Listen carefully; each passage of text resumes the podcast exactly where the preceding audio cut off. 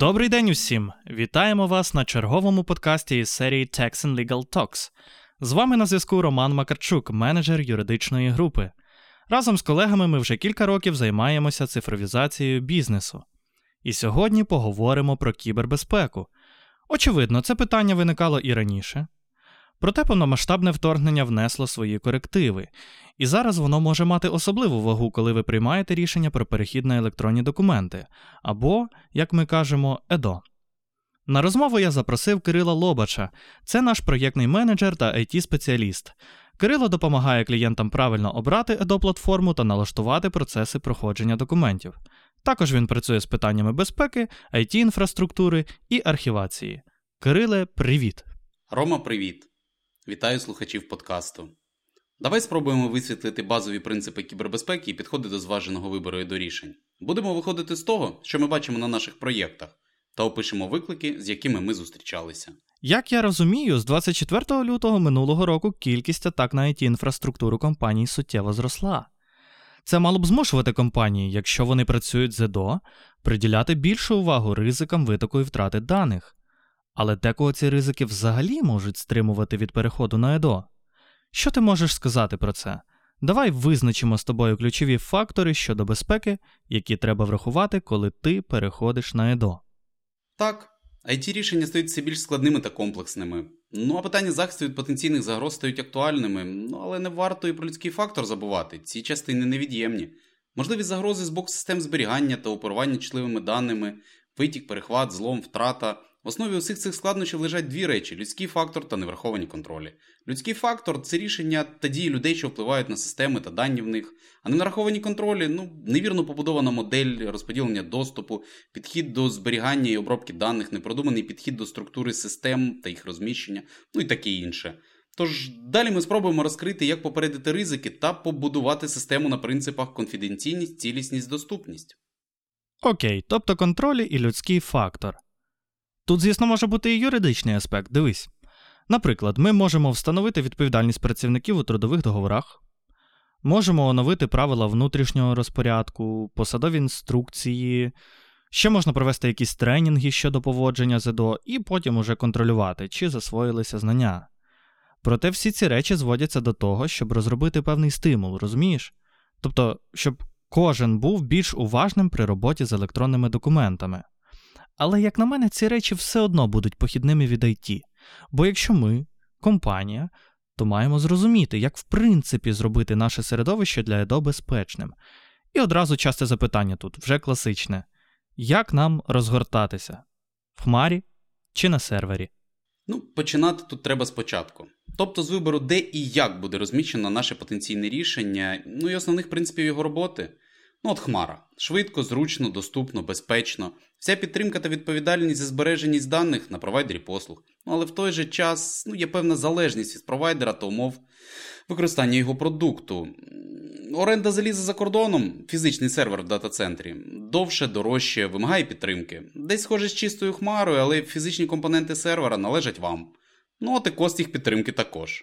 Залізо у власному офісі. Ну, on-premise сервер конфіденційність, можливість фізично обмежити доступ до обладнання, виключення доступу третіх осіб, от з мінусів вартість, ризики з бекапами, ризики відносно поточних подій, бо. Давайте будемо чесними, вліт ракети не зупинить, на жаль, жоден фаервол. А ще ж можна одразу купувати доступ до готового хмарного рішення, правильно?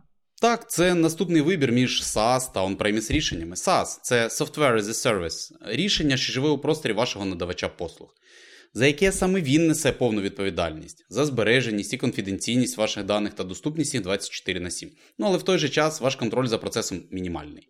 Це зручне рішення, але з огляду на безпеку потребує глибокого вивчення бекграунду кожного провайдера та його підходів до захисту, зберігання та обробки даних. Он-преміс рішення, рішення, що живуть на ваших корпоративних потужностях. Тут захист даних на всіх етапах, крім транзиту, на вашій відповідальності. Тобто саме ви керуєте збереженістю даних та їх конфіденційністю. Рішення є прийнятним для тих компаній, де не дуже довіряють зберігання чутливих даних зовнішнім провайдерам. До речі, за моїми відчуттями SaaS у 2023 році вже не сприймається як щось незрозуміле. Я бачу, що багато компаній виходить в хмару і часто робить це через свої штаб-квартири. З точки зору управління юридичними ризиками, тут потрібно скласти із SaaS-провайдером просто хороший договір. Чіткі розділи про відповідальність, про розподіл прав інтелектуальної власності, конфіденційність, бекапи і так далі. Вірно, відповідальність за дії, а також правильне обмеження щодо можливостей цих дій та розуміння їх наслідків важливе не тільки в юридичній сфері. От, наприклад, давайте розберемо питання доступу до інформації.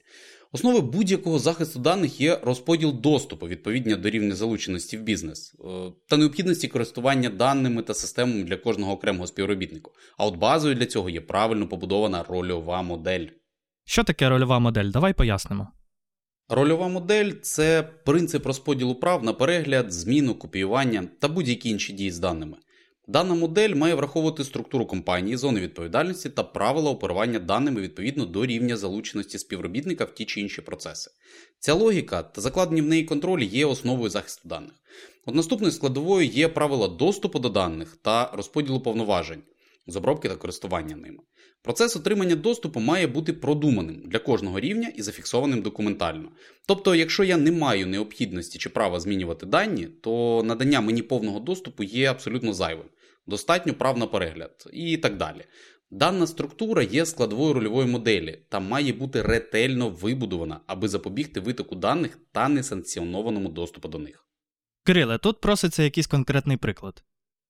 Влучним прикладом тут буде підхід до зберігання кадрових документів, які містять особисті дані співробітника.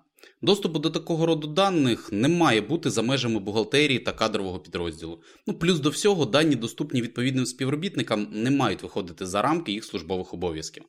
Наступним же кроком є управління можливістю доступу, тобто паролі та їх ротація. Правильний пароль е, він не містить зрозумілих слів чи асоціацій з автором або даними, що захищено ним, і не зберігається на видноті. Заміна паролів має відбуватися не рідше одного разу на три місяці, і генеруватися вони мають рандомно для всіх користувачів.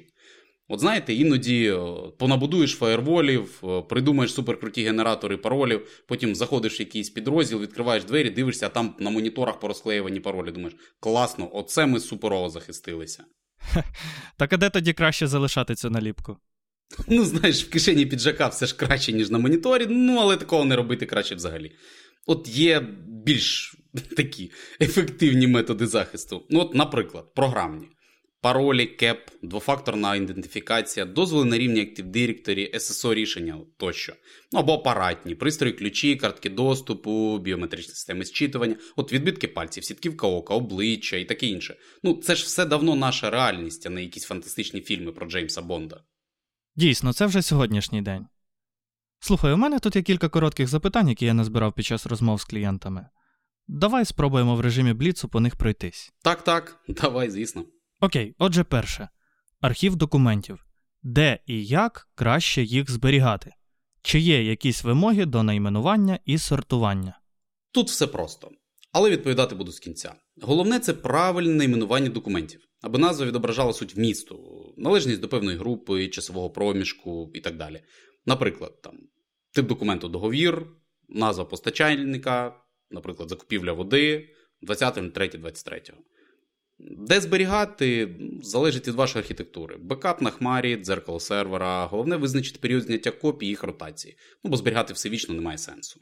Від себе додам, що при передачі документів в Держархів той буде вимагати від вас специфічного найменування і каталогізації документів. Але, по-перше, це стосуватиметься не всіх документів компанії. По-друге, компанія йде до Держархіву у доволі обмеженій кількості випадків. І по-третє, архівне законодавство також періодично змінюється. Наступне питання тіньові копії документів. Що це таке і навіщо воно потрібно? Тут питання цікаве. При роботі з документом в системі е, створюються логи та копії того, що було скопійовано на зовнішній носії. При правильно налаштованих контролях це дозволить зменшити ризик копіювання конфіденційних даних. Електронний підпис як краще зберігати? Захищена флешка, хмара надавача, хмара провайдера, якісь може ще альтернативи. Ну тут взагалі буде відповідь старого консерватора: чим товстіша стіна, тим краще. Але кожне рішення добре пасує в своїй ситуації. Треба зважувати на баланс між захищеністю та комфортом використання, зміщуючи його відповідно до умов конкретного користувача.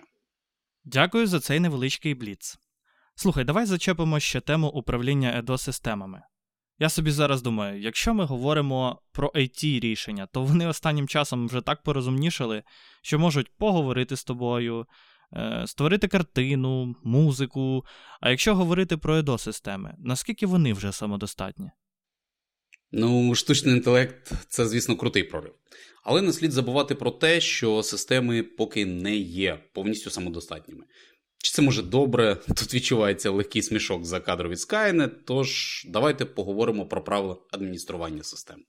Адміністратор системи це по суті пілот вашого літака, і від того, як він ним керує, буде залежати якість та безпечність польоту. Тут багато хто робить помилку в розумінні функцій та прав адміністратора. То це виходить, компанії треба захистити себе не тільки від хакерів, але й від адміністратора. Ну, тут головне пам'ятати, що адміністратор це не володар всього, він радше захисник та механік вашої системи. Адміністратор не має бачити секретні дані, це привілей суперкористувача, ну, до прикладу, керівника компанії. Дії адміністратора мають контролюватися самою системою. Уявимо тут жарт про блокчейн. Але якщо серйозно, то як саме система контролює дії своїх користувачів? Тут ми переходимо до найголовнішого. Як то кажуть у шахах, а в нас всі ходи записано. Логування. Наша система має зберігати всі дані про всі дії користувачів в системі. Аби в разі позаштатної ситуації зрозуміти, де і як стався збій витік. Повертаючись до початкової авіаційної термінології, логування це по суті чорна скринька вашого літака. Що б не сталося, вона фіксує абсолютно все.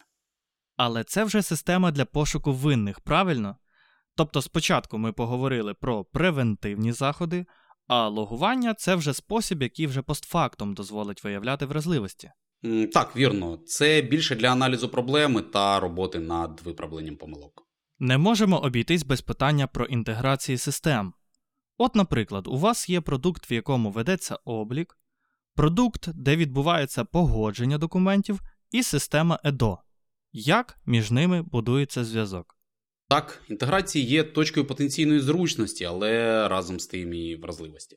Інтеграції можуть бути для обміну даними та передачі даних в односторонньому порядку. Також е, і взаємопроникнення систем може воно бути взагалі різним, наприклад, базовим на рівні передачі зовсім простих даних, або комплексним. Це обробка даних відбувається в обох системах, а синхронізується в реальному часі. Важливо пам'ятати, що обмін даними та інтеграція це завжди пришвидшення роботи та зменшення впливу людського фактору, але в той же час і точка можливої вразливості.